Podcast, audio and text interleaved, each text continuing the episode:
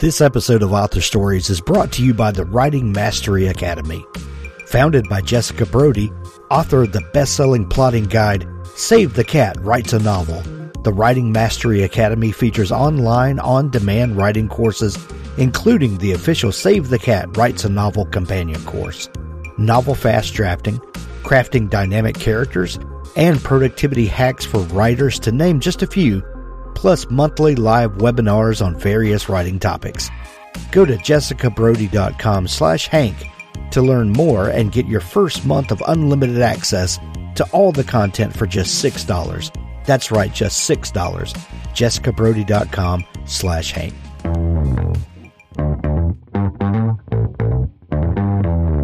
You're listening to the Author Stories Podcast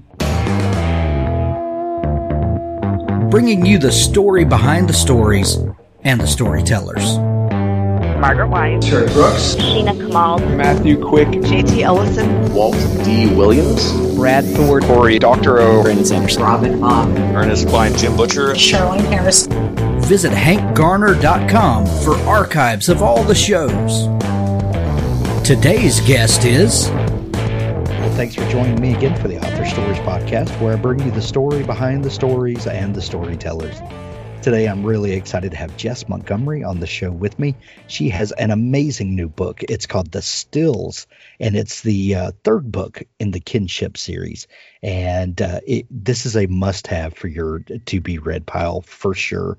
Uh, this is such a fun adventure. Uh, welcome to the show, Jess. Thank you so much. I'm happy to be here. I'm happy to have you. Uh, Jess, we begin each show with the same question, and that question is What is your first memory of wanting to be a writer or storyteller? Oh my goodness. Um, so I'm one of these irritating people who always, always wanted to write. Um, so my first memory of writing something was I wrote a little book. I was probably maybe six or seven, uh, called The Fireman. And it was about a fireman who uh, rescued a girl's cat from a tree. So, stellar premise when you're seven. Oh, absolutely. And, and I, uh, what's funny is I bound it in red construction paper to make a cover and uh, was and, and stapled the edge, the side, and uh, I put up in the right hand corner one cent. I guess I was underselling myself. and on the inside front cover, I very uh, presumptively wrote published by Little Golden Books because I had all these little golden books. And then I sold it to my aunt. Oh, that's uh, for, for that penny. And I, I actually forgot about it until years and years later she she passed away. And uh, my uncle remarried, and his new wife found a box of my aunt's. Um, like she kept every birthday card, Christmas card, letter anybody ever sent her, and tucked in this box was uh, the fireman. that is, and yeah, I, I love that. yeah. So I've always storytelling is just I think it's part of everybody's DNA. It's how I make sense of the world. Um, I've just always hung on to it, but I always sort of bookend that story with uh, another story about my my great grandmother, who um, lived in the same part of Appalachia her whole life, and we didn't know that she wrote poetry until after she passed away. Um, she lived to like 103 and in her 90s, she developed a little crush on the 80 something cute guy at the corner grocery store. And she wrote him all these love poems and other poems too. Um, so, you know, as far as we know, she started writing in her 90s. Um, so I kind of love that because it just says, you know, you can you can start writing whenever you want. I love that so much. Um, there, we talk a lot on the show, um, and and and you, uh, you kind of alluded to this already, but your, um, your sense of place, and um, you know the, where we're from, and and how that uh, kind of bleeds over into the types of stories that we tell, uh, or or that sort of stuff. Uh, how do you feel like your connection? uh, to place affects you as a storyteller? You know, setting is such an important part of a story to me. Um, it's a character in and of itself. Right. We're shaped by where we come from, where we end up. Um, sometimes that's a different place, sometimes it's the same place. And certainly for the kinship novels, um, they're set in southeastern Ohio, which is a part of the Appalachian region. And my, I have already alluded to the fact my family of origins from Appalachia. I happen to be, you know, first generation Buckeye. Um, in a, a non-Appalachian part of Ohio. But as I was growing up, my parents would say I was a late in life baby. So I was the first person on either side of the family not to be from a particular place in um, eastern Kentucky. So I got teased about that just a little bit. But they would they would say we're going on down home, and going on down home meant going to where my grandma Lou lived in um, West Liberty, Kentucky. And so I always kind of thought of it as home, but at the same time, since I wasn't born there, I wasn't sure was I even allowed to write books set in Appalachia. So when I came across the the genesis for the kinship stories, I suddenly felt very like it was okay that I could do this, um, and I felt comfortable with it. And it was really fun because you know the the turns of phrase and the memories of um, what it meant to go on down home kind of came back to me. It was nice to pull that in. I, one of my grandfathers uh, is from Kentucky, from from Northeast Kentucky, and um, I, have always had a very uh, powerful draw to that area. Um, there, there's something uh, about that. And, and the rest of my family are from um, South Mississippi, down close to the Gulf Coast. But there's there's this interesting pull um, in this this tension between those two cultures um, mm-hmm. that I think makes a make well, one. Uh, there's fascinating stories, you know, from from both sides. But um, it, coming from a uh, um, from a, a, family of storytellers like you um, have, uh, it, it, were there any writers um, per se in your family, or was storytelling just uh, kind of part of your family DNA? Um, how does your family? Uh, how do they? Um, what what does storytelling mean to your family? That's a really interesting question. Um, so the great grandmother I alluded to had nine children. and uh, one of them obviously was my grandmother, but the youngest child, my great uncle JD, was a poet. And so he, uh, of all those nine kids, went on not just to high school, but to college and uh, graduate school and became an English professor, I think, at University of Cincinnati. And he would come up and um, visit us every now and then and if he had a new book of poetry out he he would bring that along and give it to his nephew my dad and to our family. And for me i think it just affirmed that you know it was possible to have have a book published um, and to you know work in the world of literature. Um, now my dad what had what we would call now dyslexia or some kind of reading disability. Um, so he was ham- hampered in that area, but he could spin a yarn. he could tell a story and he loved to tell stories. So I think if there's a genetic component, it would have definitely come from my dad's side. Um, and, you know, and that influence. Education was super important as well to that side of my family. Um, so there was a lot of encouragement about, you know, get a good education. Sure. So Jess, as someone who, um, you know, has comes from a family where uh, storytelling is ingrained.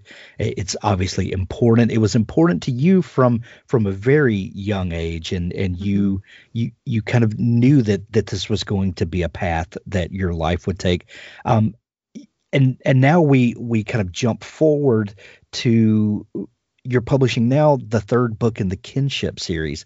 Um, you know, the strange thing happens. Uh, we we have these uh, these desires and these visions of of what a storytelling life will look like, and then somewhere you know around your early twenties, this this thing called life happens, and you start a family, and there are bills that have to be paid, and all of this crazy stuff happens. But invariably, for those that are you know bit by the storytelling bug, it comes back around and and knocks on our door again. Uh, wh- what was that like for you? What what brought you back around uh, to the place where you are now? Yeah, well, I've um, I've always written. Um, I've never stopped. You know, I didn't I didn't take a break since I was six.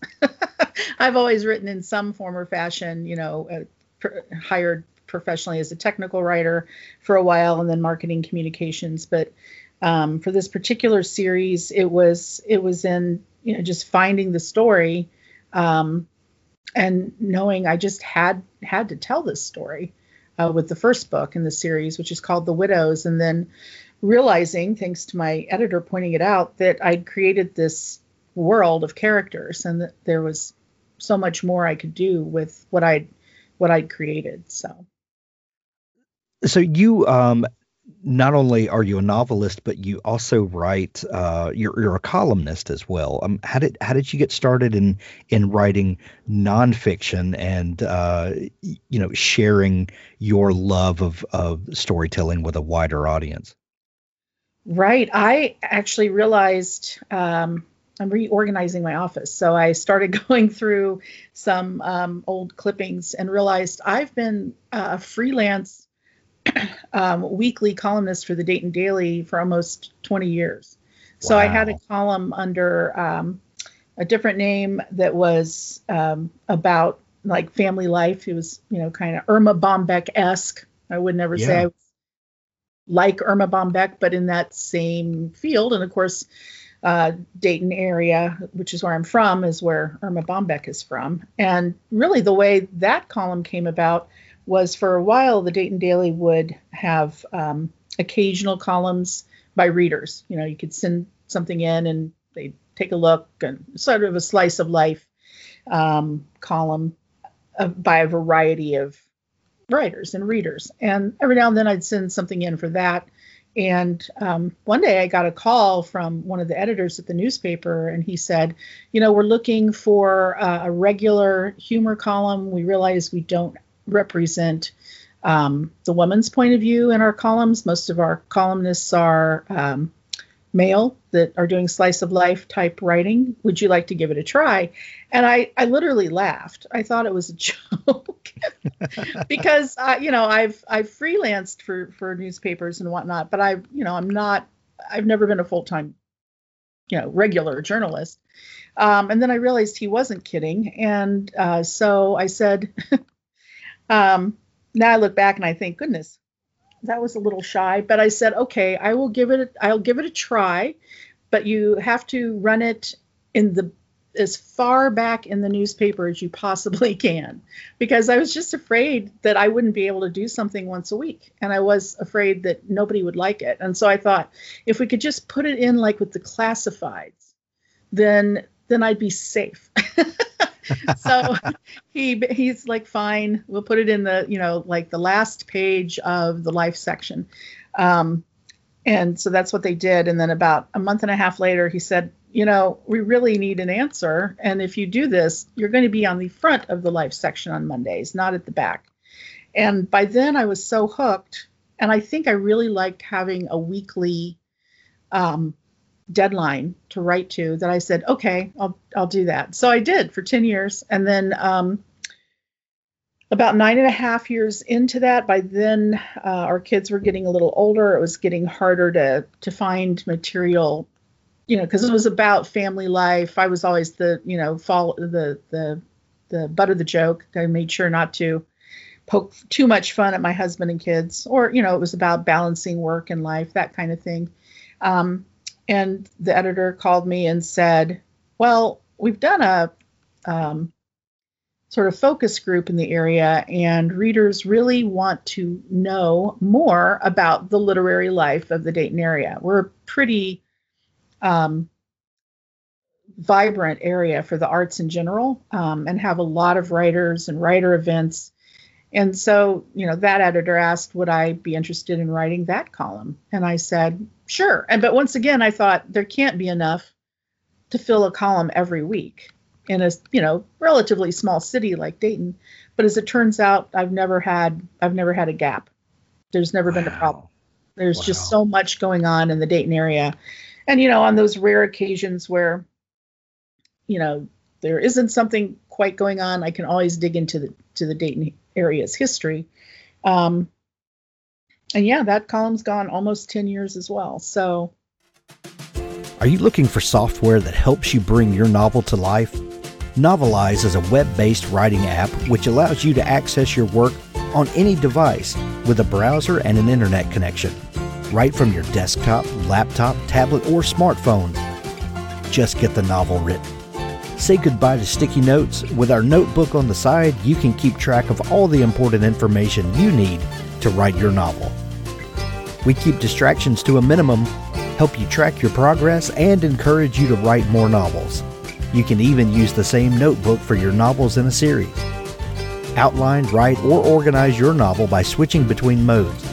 You can write your outline notes while you're writing, and you can move scenes and chapters around anytime in the organize mode.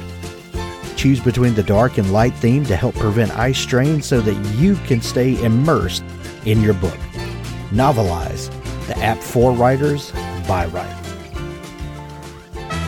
Authors, I have a fantastic new service to tell you about. It's called PubSite. PubSite is a service to help you build your very own website, your home on the web, where you can promote your work and give your fans a place to connect with you. PubSite is a website platform that allows every author, regardless of budget, to have a great looking professional website developed by the book marketing professionals at FSB Associates. PubSite is the new easy to use DIY website builder developed specifically for books and authors.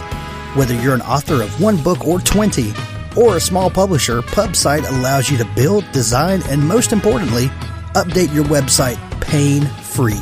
No need to be dependent on a designer or webmaster to make a small but costly change to your website. Save the money and do it yourself. PubSite is the best platform for authors because it's a book centric platform. PubSite was built just for authors and small publishers. Every design, feature, and layout is book centric. They have customized designs for you to use. It's easy to build. No coding or HTML is necessary to create a stunning, professional looking website with all the features you want. Get a custom domain name, yourname.com.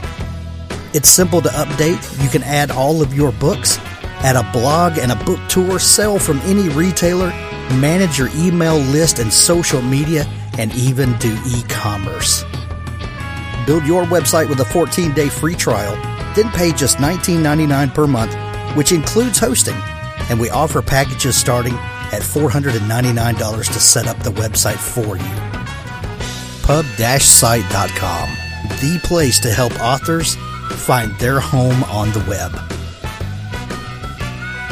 Have you found that uh, that having that column um, has has sparked your um, your other writing? Um, do, do you feel like that your your column writing, your nonfiction writing, informs your fiction writing? Do you, do you feel a connection there between those two? I actually don't in terms of um, ideas um, or writing style. I mean, the column I write now is, uh, it, you know, it's a column, but it's very straightforward. Um, partly because I've only got about you know seven to eight hundred words, which isn't yeah. a ton. Um, but what it definitely has done is if I start to think, oh, I can't write another chapter, or oh, this is really hard, I think you have been writing a regular column every week for 20 years. Yes, you wow. can put yourself in the chair and you can produce words. They may not be pretty. You may end up delete, deleting 90% of them so that you can create better words later, but you can get copy on the page. You know you can do this because you do it every week because you have to because you have a deadline. So, in a very practical way, yes, it has helped me. So tell me about the kinship series. Where did I, am fascinated, Jess, by the beginnings of things, and uh, I, I know listeners are, are tired of me hearing hearing me talk about this, but um, I'm it, it's it's almost like magic um, in a way that one moment the story does not exist. It it Mhm. it literally is not a thing, and then a character walks onto the stage of your mind, or you start playing the what if game that uh, that writers do. You know, you maybe you see a news story and you say, well, what if this would have happened, and then all of a sudden. Uh, a story, you know, takes shape, and uh, and these characters become real, and these situations become real. So, what was that that instigating thing uh, for for the kinship series that that brought this world to life for you? Uh, well, I was actually doing a little bit of research to figure out where in um, southeastern Ohio my husband and I could take our younger daughter hiking. She had um, gone off to college at Ohio University, which is in southeastern Ohio, um, and she majored in outdoor education and was a rugby player. So, as you can imagine, very, uh, very physically fit, very um, athletically inclined, very outdoors woman uh, type of, of child. And um, she didn't have a car though at college. So getting to like hiking areas away from the campus was problematic because there's, you know, there's not a county bus system over there. Um, so I thought, okay, I need to do some research. I have to be very careful and find a place to hike that will be interesting to her and that also won't lead to her having to call 911 for me because I do not play rugby. I am not particularly athletic. Um, and there's not a ton of cell re- phone reception in some of those hills over there. Um, so, and just in digging around, like looking for, literally looking for like state parks, places to hike, I ran across um, an article on the um, Vinton County uh, visitor site. And Vinton County is one county uh, like north uh, west of Athens County, where Ohio University is. And there was this little article that was about Maud Collins, who was the first female sheriff in the state of Ohio in 1925. And she became sheriff when her husband was, was killed in the line of duty. And the next female sheriff, by the way, in Ohio was in 1976 the third female sheriff. There have been deputy sheriffs and female police officers, of course, but then the third county sheriff in the state of Ohio was around 2000, and then we just got our fourth one with this past election. So they're few and far between. And I uh, just saw this article and was just struck by the notion of a female sheriff at any time, but in 1925 and in such a rural area. And like I said, in real life, there was no mystery about um, how uh, Mrs. Collins' husband died. Um, but I, like you said earlier, I got that what if question. What if there were? What if she doesn't know why he died? What if she knows he was murdered, but but doesn't know who could have done this? Um, and I was just going through some difficult times with my uh, family of origin on my mother's side um, not caring for how some folks were treating my mother. and I um, felt this sort of like, well, if I were her, this this female sheriff, I'd want vengeance, and I kind of want vengeance now. And so that just sort of set me down this path of brainstorming and coming up with ideas. And, you know, by the time I ended up writing the novel, it wasn't a novel about vengeance at all. It was about uh, finding your way back to community and redemption, um, which I think is a better outcome than vengeance in any case.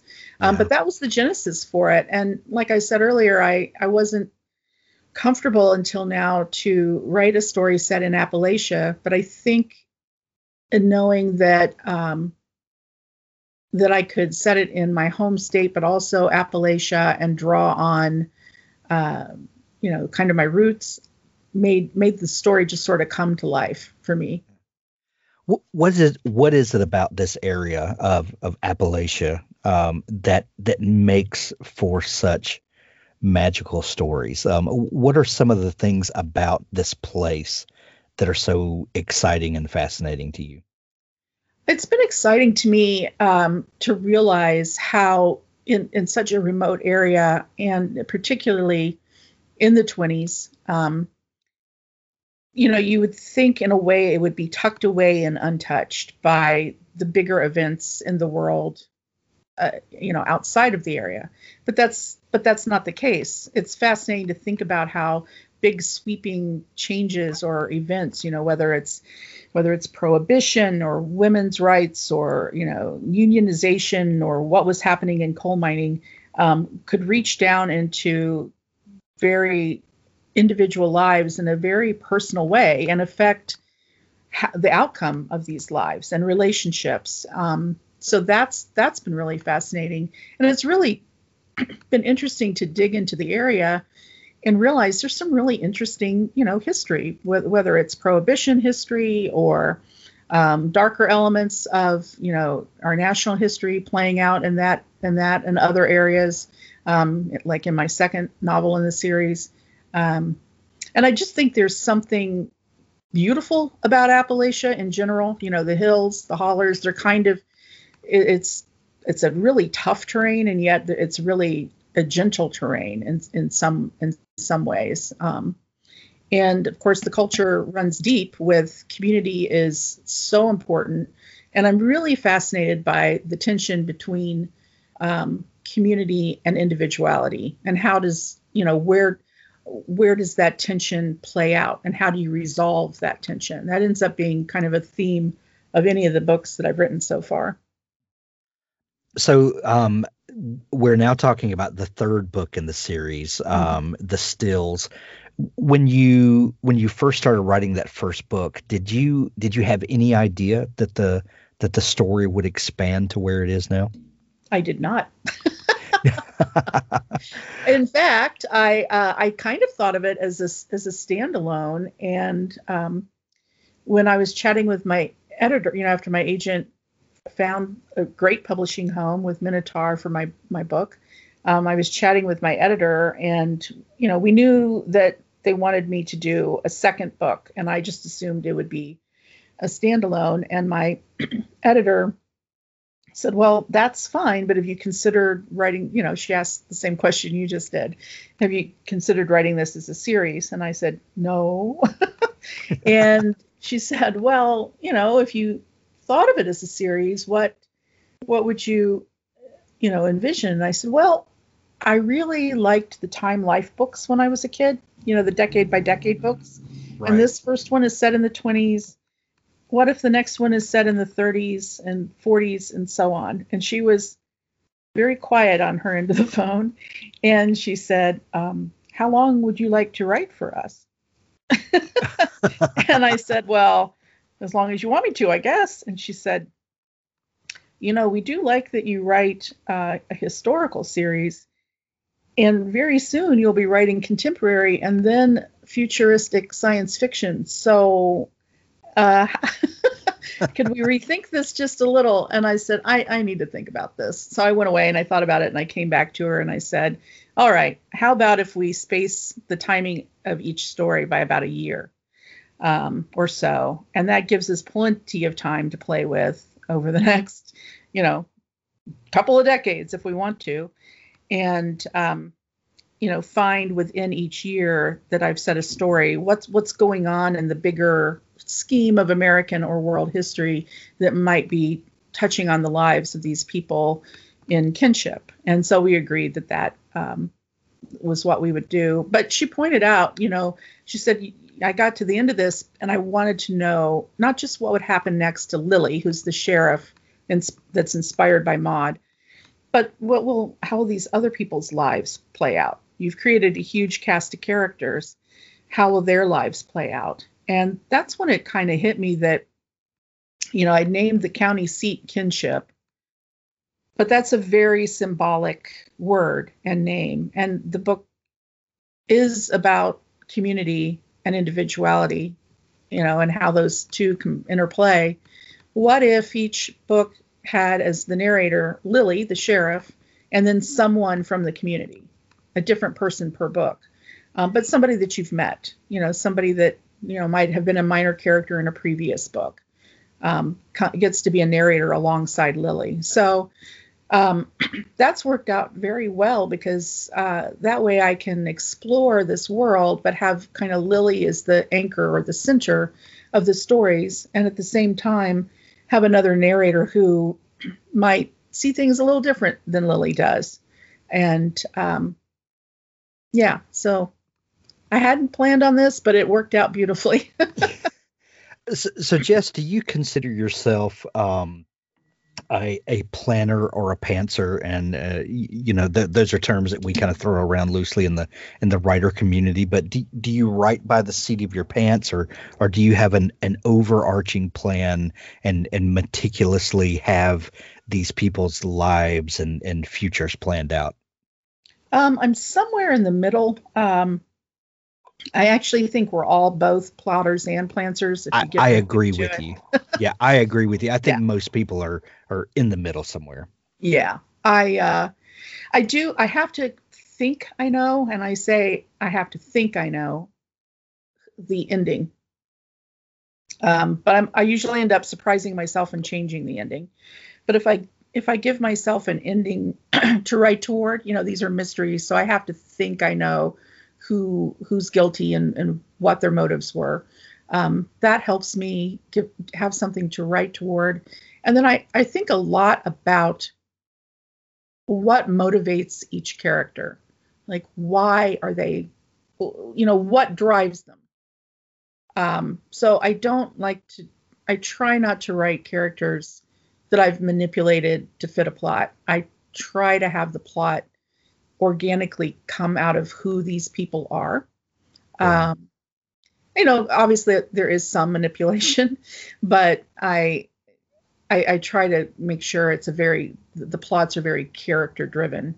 And then what I like to do is see, you know, who is in conflict with who, you know, who is going to oppose Lily, not necessarily because she's the sheriff, but but who has a different point of view than her that would come into conflict even if there were no mystery to solve. Um, and so that kind of generates some some rich interaction and scenes. And i just sort of start brainstorming scenes and, and trying to put them in some sort of order so that by the time i am writing actual you know copy um, i have a good sense of I have a net beneath me. We'll put it that way. I've kind of woven a safety net of I sort of know where the plot I know where the plot's going. I don't know exactly how I'm going to get across that tightrope, but I know what the interactions are. I kind of have a sense of theme.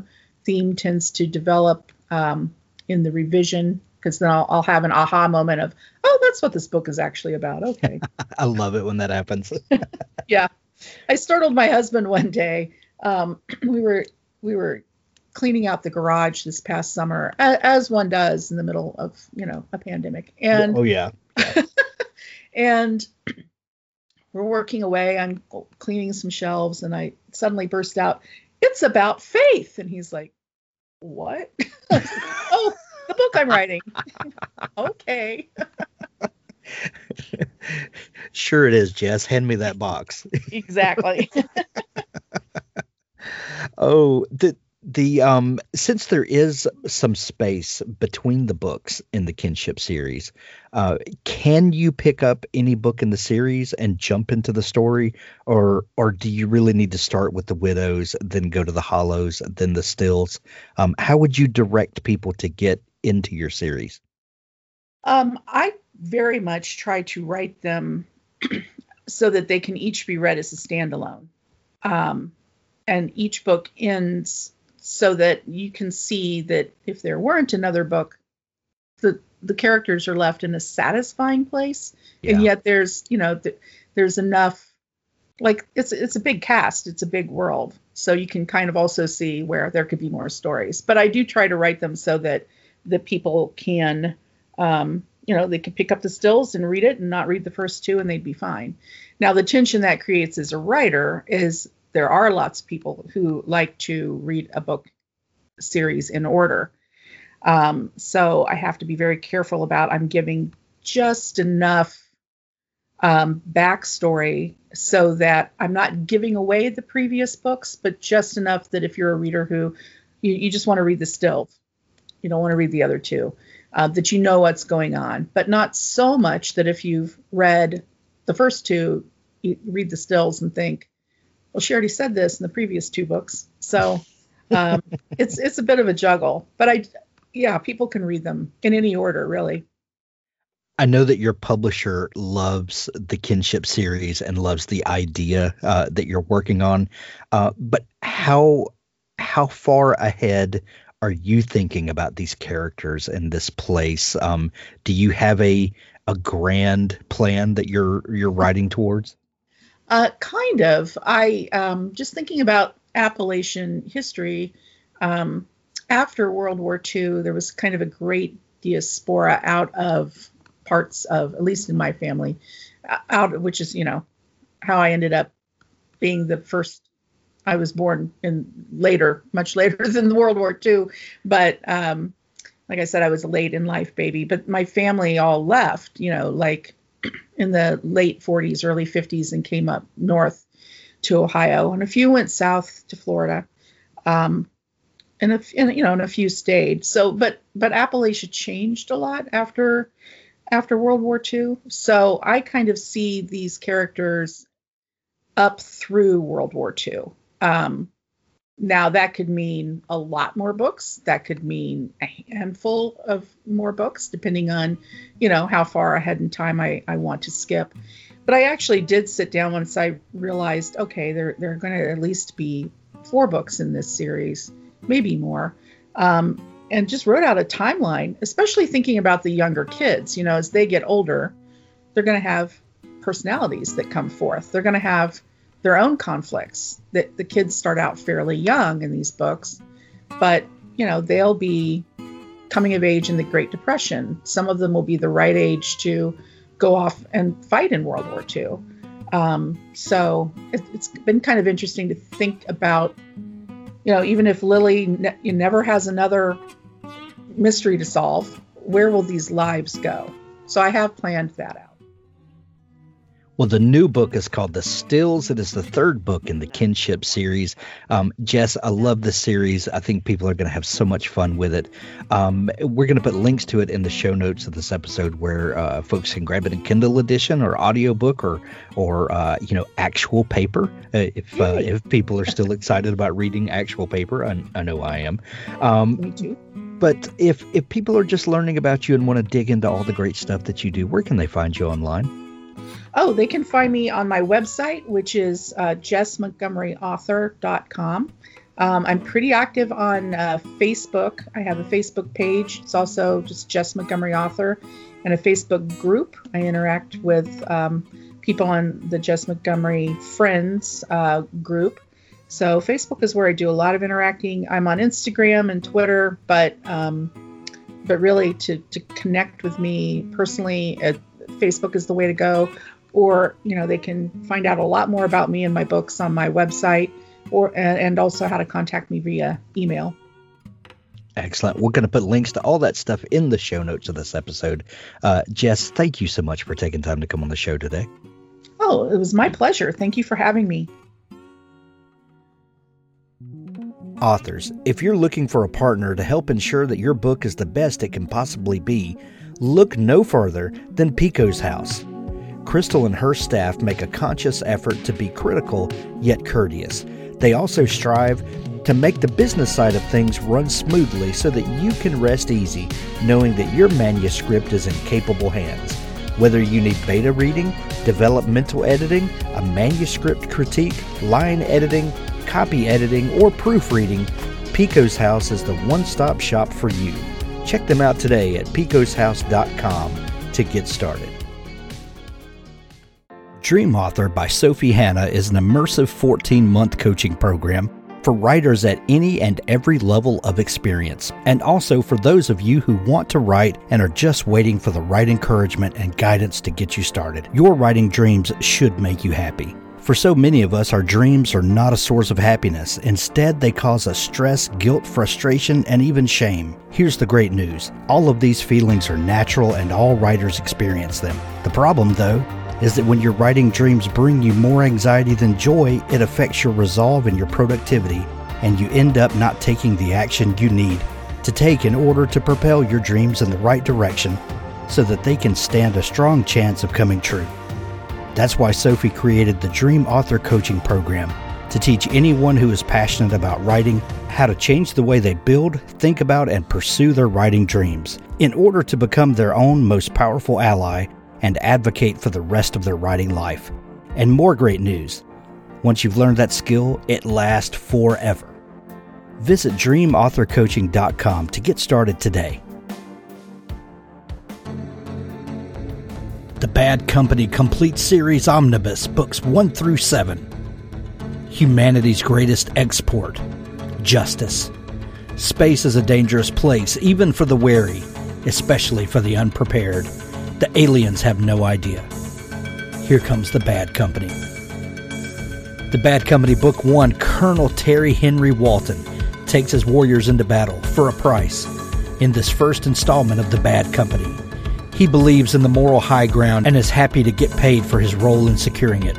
Set in the Kutherian Gambit universe, Terry, Char, and their people humans, werewolves, were-tigers, and vampires form the core of the Bad Company's direct action branch, a private conflict solution enterprise. Join them as they fight their way across Tissakinnon 4, where none of the warring parties were what they expected. The seven book series omnibus includes The Bad Company, Blockade, Price of Freedom, Liberation, Destroyer, Discovery, Overwhelming Force. Grab the complete Bad Company series by Craig Martelle now. How to Be a Badass Witch by Michael Anderle. Virtutis Gloria Merces. Translation Glory is the reward of valor fed up with playing the normal game, recent university graduate, ex cum laude, ex soccer star, ex popular, and mostly broke Cara Madano changes her life when she decides to research how to be a witch and believes it. Kara didn't want to go back east and deal with her overbearing mom, so when university was done, she stayed behind in Los Angeles. Little did she realize how controlling moms can be from the other side of the country. Feeling a little desperate to make her own way, she buys a few books on business and one on a lark how to be a badass witch. That's when the trouble started. Find out just what trouble a young woman can get into when the magic just might be real. How to Be a Badass Witch by Michael Anderle.